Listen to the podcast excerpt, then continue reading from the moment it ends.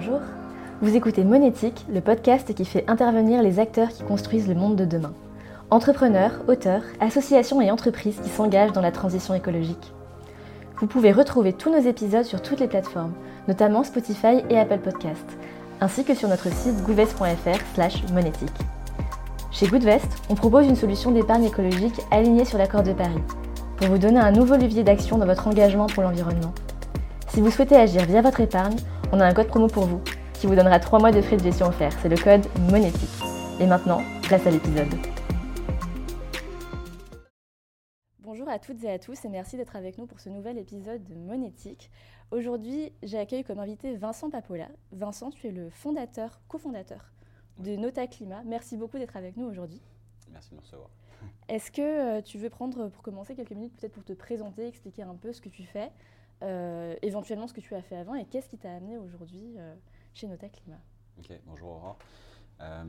donc, cofondateur de Nota Climat avec super associé Elsa qui était une ancienne collègue. On faisait du conseil en stratégie ensemble sur les sujets développement durable, etc. et donc on a créé Nota Climat pour apporter de la transparence euh, et de l'information sur euh, l'action climatique des entreprises auprès du grand public. L'objectif, c'est un peu de, dire un peu qui agit, qui n'agit pas, euh, et de voir un peu de l'intérieur l'action climatique pour renforcer le pouvoir d'action citoyen et du coup aller tous ensemble dans un, dans un système qui, avance plus vite dans la lutte contre le réchauffement climatique. donc, donc voilà l'ambition de Nota Climat.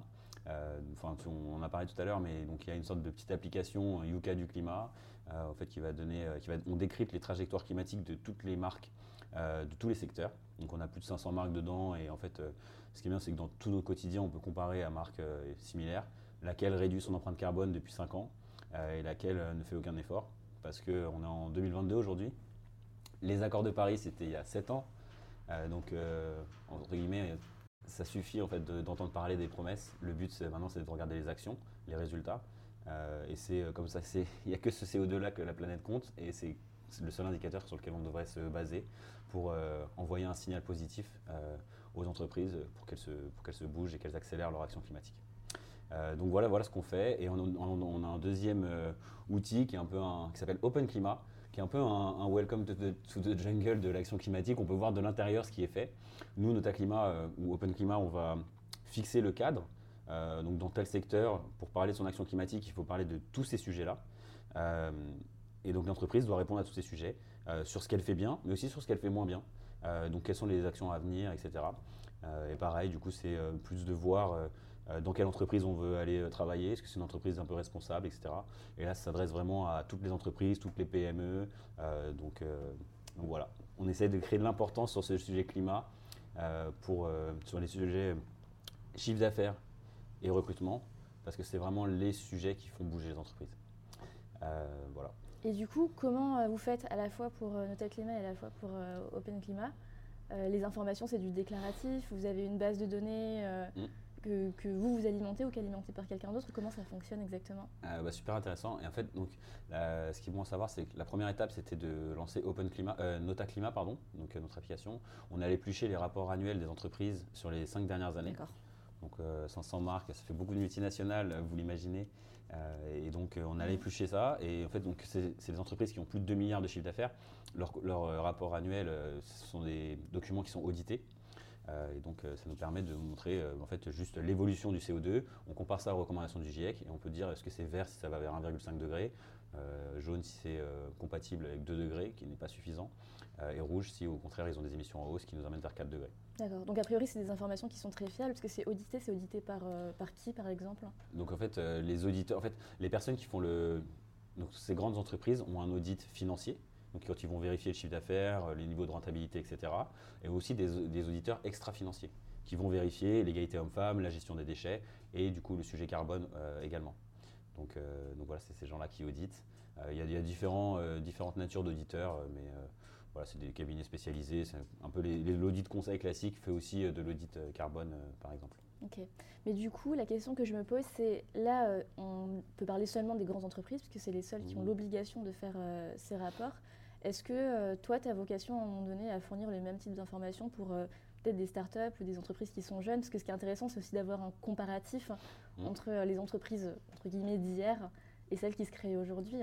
Ah, clairement, et c'est vraiment pour ça qu'on est allé plus loin que cette analyse data sur les très grandes, très grandes entreprises. c'est pour ça qu'on a créé Open Climat, qui est une sorte de page où en fait, l'entreprise prend contrôle de sa page. là, on est plutôt sur une approche déclarative où nous, on va vérifier que le bilan carbone a été bien fait. Mais sinon, c'est plus déclaratif.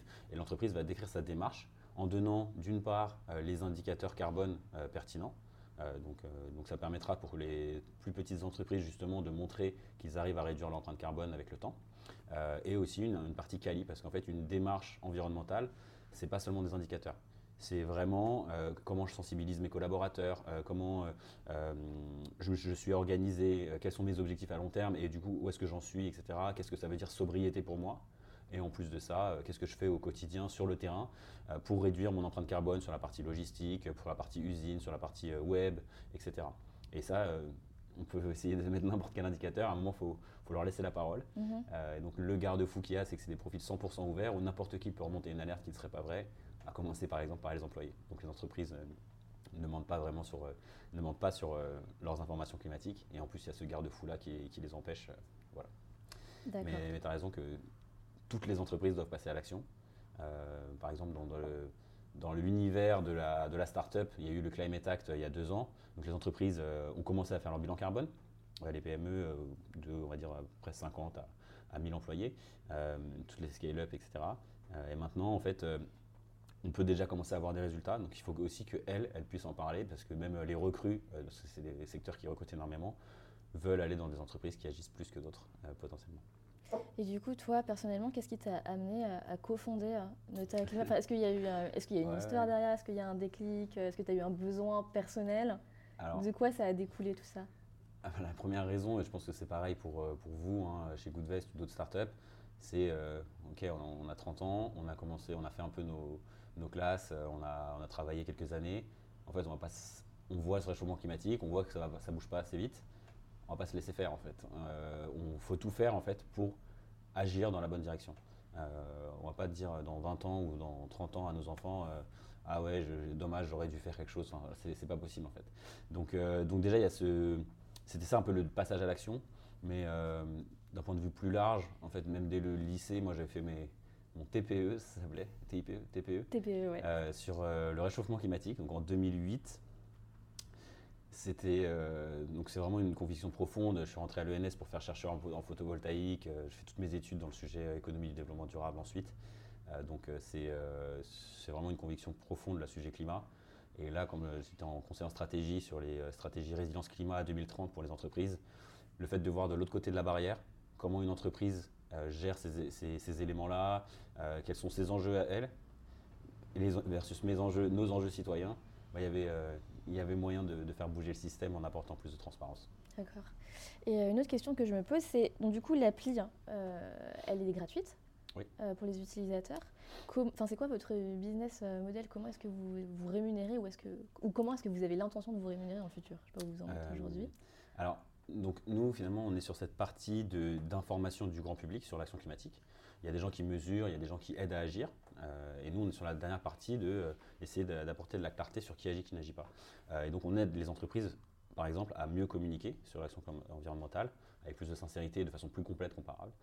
donc, on vend plusieurs choses. On vend, par exemple, via Open Climat, une sorte de rapport RSE en 5 pages, vachement punchy, qui est quasiment automatisé et auto-sourcé par rapport à ce qu'il y a sur Open Climat. donc c'est un, gros, un gros bloquant aujourd'hui des PME euh, de communiquer, de faire un rapport RSE, parce qu'il faut réfléchir à la structure, euh, sur quoi on va, on va, communiquer, etc. Quel est le bon ton euh, finalement, parce que le rapport RSE des PME, c'est surtout pour le grand public ou pour leurs parties prenantes qui ne sont pas experts.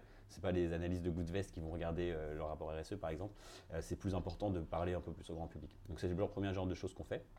Et la deuxième étape, en fait, en grossissant, en fait, on va avoir plein d'informations très qualifiées, expertisées sur l'action climatique des entreprises.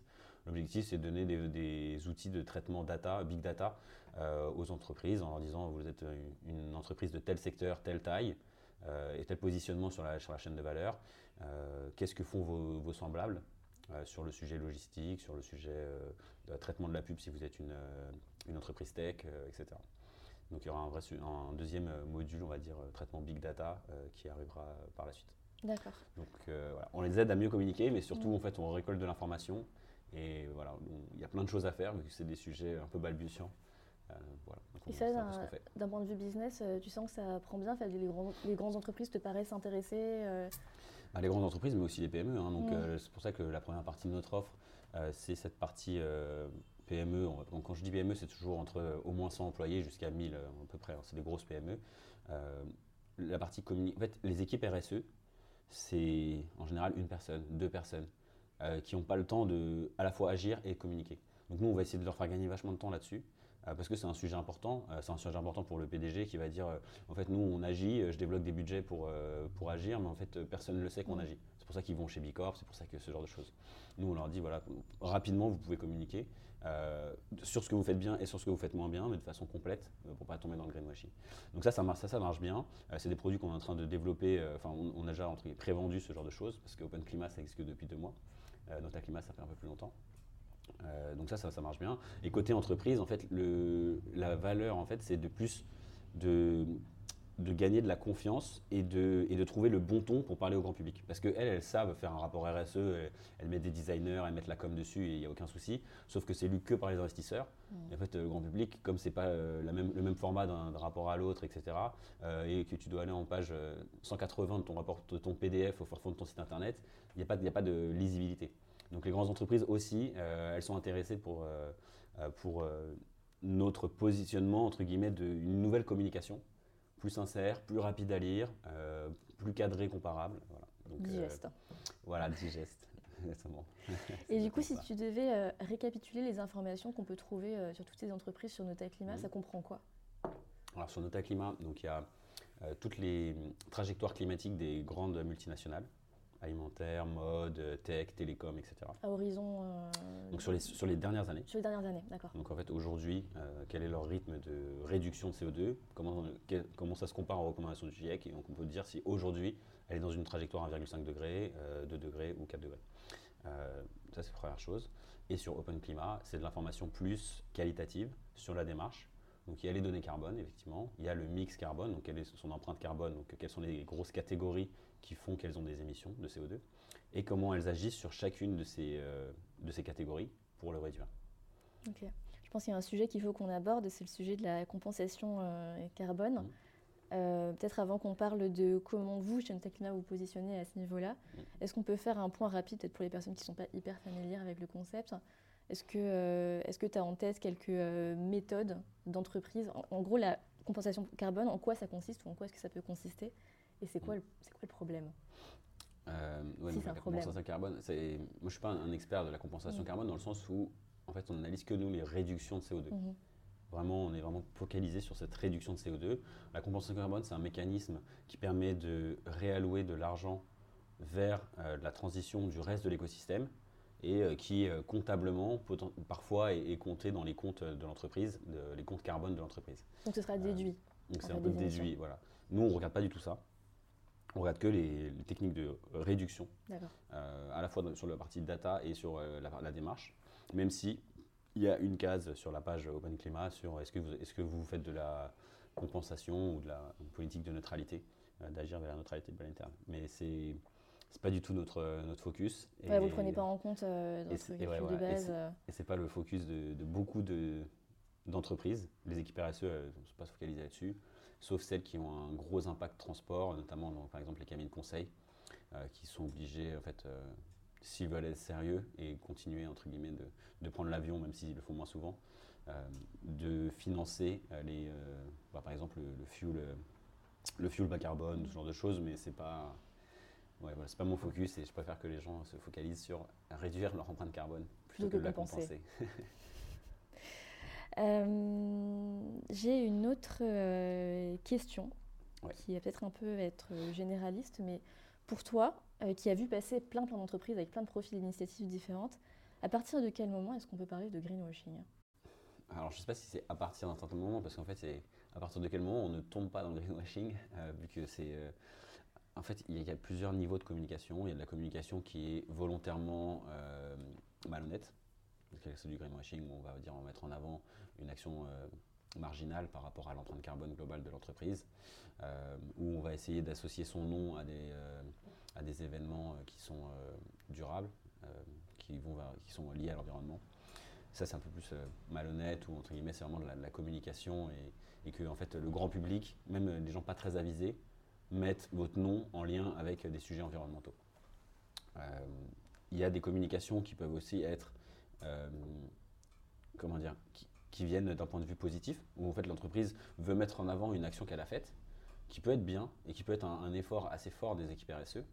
Sauf que communiquer seulement sur cette, sur cette euh, action euh, et ne pas parler du reste de son empreinte carbone qui potentiellement, est, enfin qui forcément est beaucoup plus fort, euh, c'est du greenwashing aussi. Donc il faut faire attention et donc en fait il y a une sorte de, de limite du greenwashing qui est volontaire ou parfois involontaire parce que juste voilà c'est des équipes qui veulent parler de ce qu'elles font mais c'est pas suffisant en fait de, parler que de ça.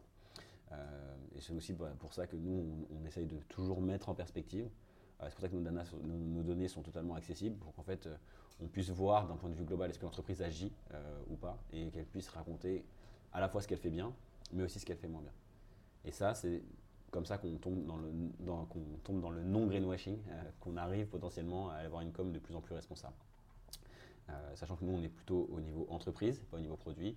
Il y a plein de gens euh, sur la partie produit euh, qui, euh, aident, et notamment la publicité, que des gens de l'ADEME, donc Valérie Martin, Mathieu Janisch, etc., qui font attention justement à essayer d'éduquer les marques sur comment ne pas tomber dans le greenwashing, volontairement ou involontairement. D'accord. Et aujourd'hui, les utilisateurs de, de Nota Climat, c'est des personnes qui recherchent quoi exactement? Elles veulent de l'info en tant que, que consommateurs changer peut-être leur, euh, leurs habitudes de consommation ou, euh, ou peut-être même en tant qu'investisseur, si elles ont des actions, des obligations mhm. qu'elles veulent peut-être modifier. Enfin, qui sont ces personnes et qu'est-ce qu'elles recherchent? Euh, C'est vrai qu'aujourd'hui, on est plus sur une, une base d'utilisateurs assez engagés qui veut arrêter de donner de l'argent à des entreprises qui font aucun effort. Et Aujourd'hui, on est à plus 1,2, plus 1,3, on va dire au global, plus 1, et quelques pour le réchauffement climatique global. dans 4 ans, on sera déjà à 1,3 et quelques. Euh, on va prendre plus 0,1 sur les 15 prochaines années. Il y aura de plus en plus de gens euh, qui vont être dans cette frange engagée, qui sera plus du tout une frange finalement. Euh, et donc, une entreprise qui n'agit pas et qui ne réduit pas son empreinte carbone n'aura plus sa place dans notre société. Il y a 4 ans, personne ne connaissait Jean Covici. maintenant, tout le monde connaît. Dans 4 ans, je ne sais pas si vous arrivez à projeter, je ne sais pas le nombre de catastrophes qui va se passer. la voilà, cette population engagée sera de plus en plus grande. Donc aujourd'hui, les, utilisateurs de Climat, ce qu'ils veulent savoir, enfin, ils veulent plus donner leur argent à des entreprises qui n'agissent pas. Euh, et donc, en fait, faire des choix et donc éviter certaines marques euh, sans perdre. Entre guillemets, c'est une action facile. Euh, je trouve que c'est un peu comme Goodvest où en fait, vous, avez un plan d'épargne que vous épargnez dans un produit ou dans un autre. en fait, pour vous, c'est à peu près le même acte. Euh, juste en fait, si vous savez que, vous pouvez, euh, euh, que votre épargne peut financer des projets à impact positif pour la planète, bah, vous y allez dessus. Nous, c'est la même chose, et en fait, sauf qu'on couvre tous les secteurs, donc c'est une alternative dans chaque secteur. par exemple, vous, travaillez, vous avez un, opérateur télé, téléphonie, il y a beaucoup de gens qui sont sans engagement, ça coûte rien de changer d'engagement, c'est vraiment en trois clics, je l'ai fait récemment, et vous pouvez aller vers un acteur qui réduit son empreinte carbone plutôt que de rester chez un, acteur qui n'en a rien à faire. Voilà, donc c'est un peu ça sur la partie Nota Climat, c'est vraiment des classements sectoriels de qui agit, qui n'agit pas. Euh, d'un point de vue vraiment très objectif, euh, juste qui a réduit son empreinte carbone ou qui n'a pas réduit son empreinte carbone. On ne regarde pas le futur, on regarde juste euh, l'action actuelle. donc ça c'est plutôt sur Nota Climat. Sur Open Climat, les gens aujourd'hui qui viennent dessus sont plus des gens qui ont été amenés par les entreprises à regarder leur action. On n'est pas encore devenu cette sorte de référence où, on peut, où il y a énormément de trafic, les gens vont venir tout de suite parce qu'il y a encore une quinzaine d'entreprises euh, qui, euh, qui, qui, est transparent sur la plateforme. Euh, mais voilà.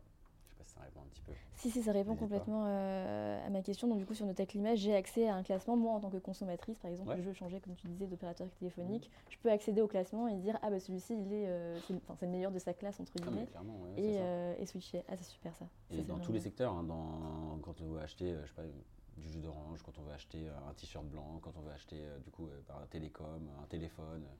Euh, du mobilier. En fait, c'est juste, ok, si j'ai une marque à éviter, c'est celle-là. Mm. Donc ça, j'arrête d'aller chez eux.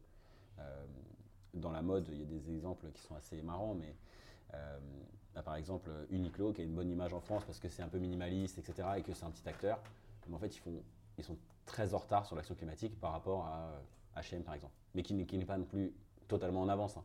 mais ils sont encore plus en retard, entre guillemets. Primark, j'en parle même pas. Chine, j'en parle encore moins. mais voilà.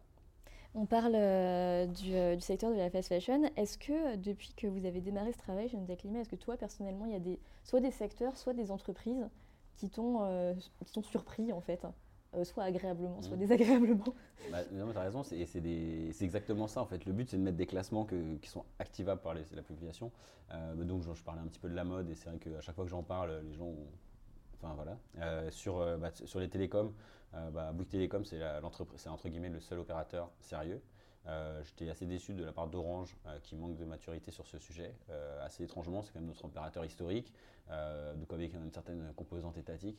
J'aurais cru qu'ils allaient plus loin leur reporting euh, Scope 3 n'est pas complet sur leur rapport RSE. Il faut aller dans d'autres rapports euh, d'investisseurs euh, plus, complets pour essayer de l'avoir. donc, voilà, après, SFR Free sont pas bons du tout. Qu'est-ce que je pourrais dire d'autre dans les bonnes surprises?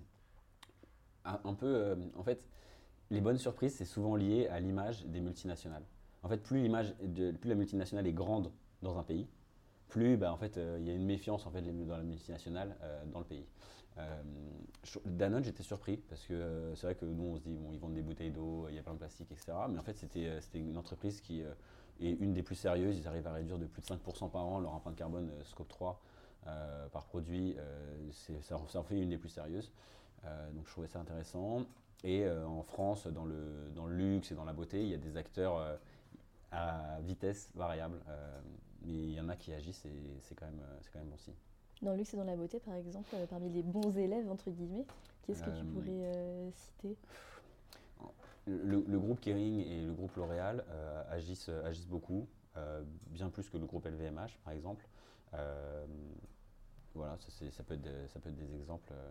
Et, mais en fait, c'est plus, je pense, une question de, de retard à l'allumage pour ces entreprises, parce qu'il y, y, a une énorme inertie euh, dans le passage à l'action. Mm. Donc en fait, les, les, entreprises font que accélérer leur réduction.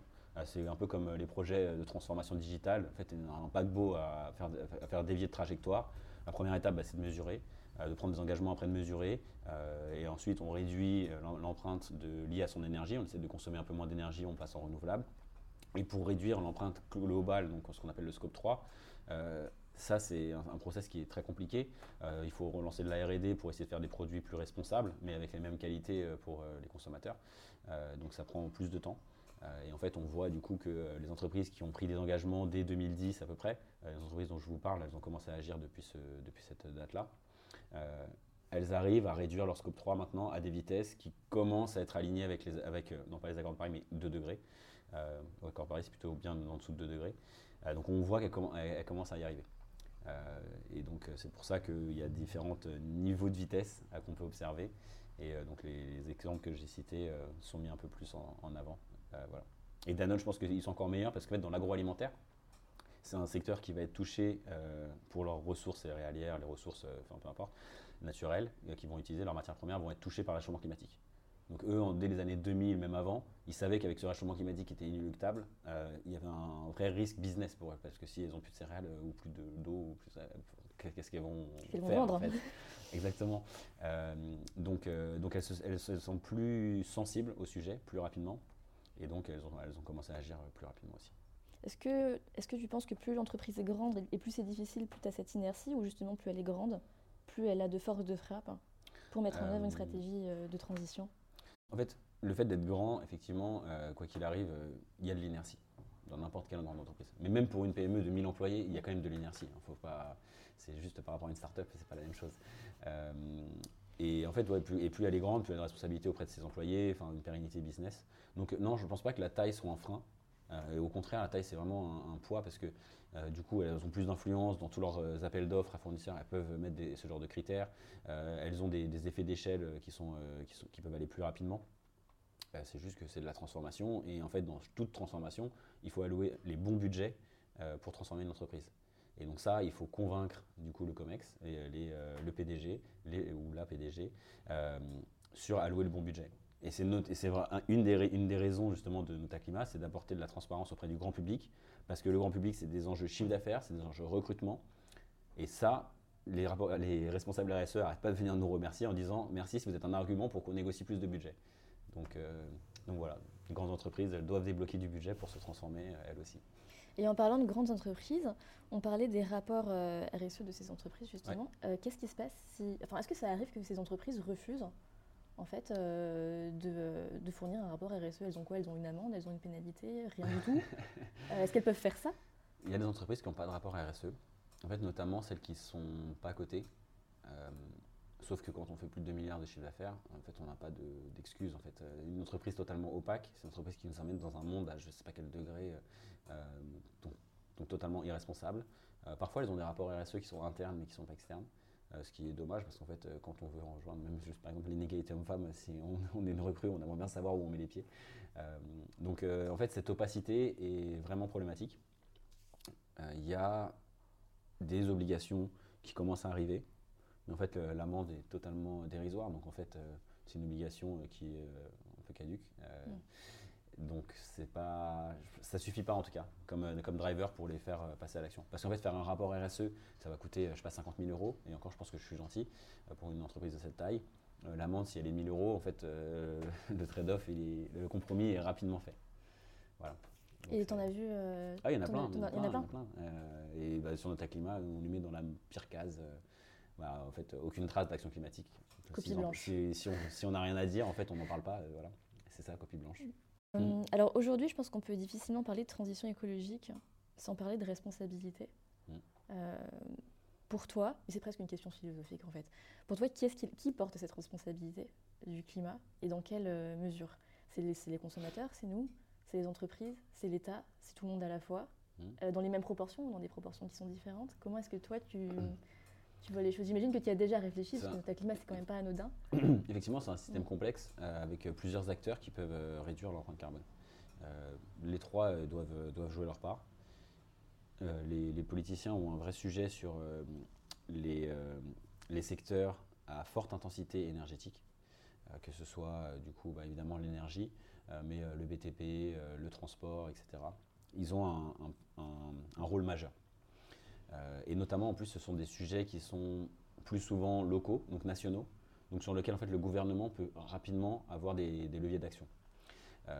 donc ça, c'est eux, ils ont vraiment ce, rôle-là, plus le rôle de sensibiliser les entreprises à faible intensité énergétique et les citoyens euh, sur euh, essayer de réduire leur empreinte carbone. Nous, euh, on, a, on a notre rôle à jouer en tant que citoyen pour le grand public. Réduire un peu, essayer d'être un peu plus sobre, mais ça passe par aussi un gouvernement qui pilote, qui sensibilise. Donc là, de plus en plus, on entend parler de, pour les trajets courts, privilégier la marche le vélo. C'est des choses qui peuvent brusquer un peu, on va dire, les gens les moins sensible au réchauffement climatique en disant oh, il nous embête encore. Euh, voilà. Euh, mais, euh, mais ce gouvernement a ce rôle-là, de nous emmener vers la sobriété. et après, du coup, bah, le troisième acteur, c'est les entreprises à faible intensité énergétique. Sachant que je disais à forte intensité énergétique, je les mets dans la case gouvernement aussi. voilà. Et les entreprises à faible intensité énergétique, elles, elles doivent essayer de continuer leur business, mais en, le décarbonant.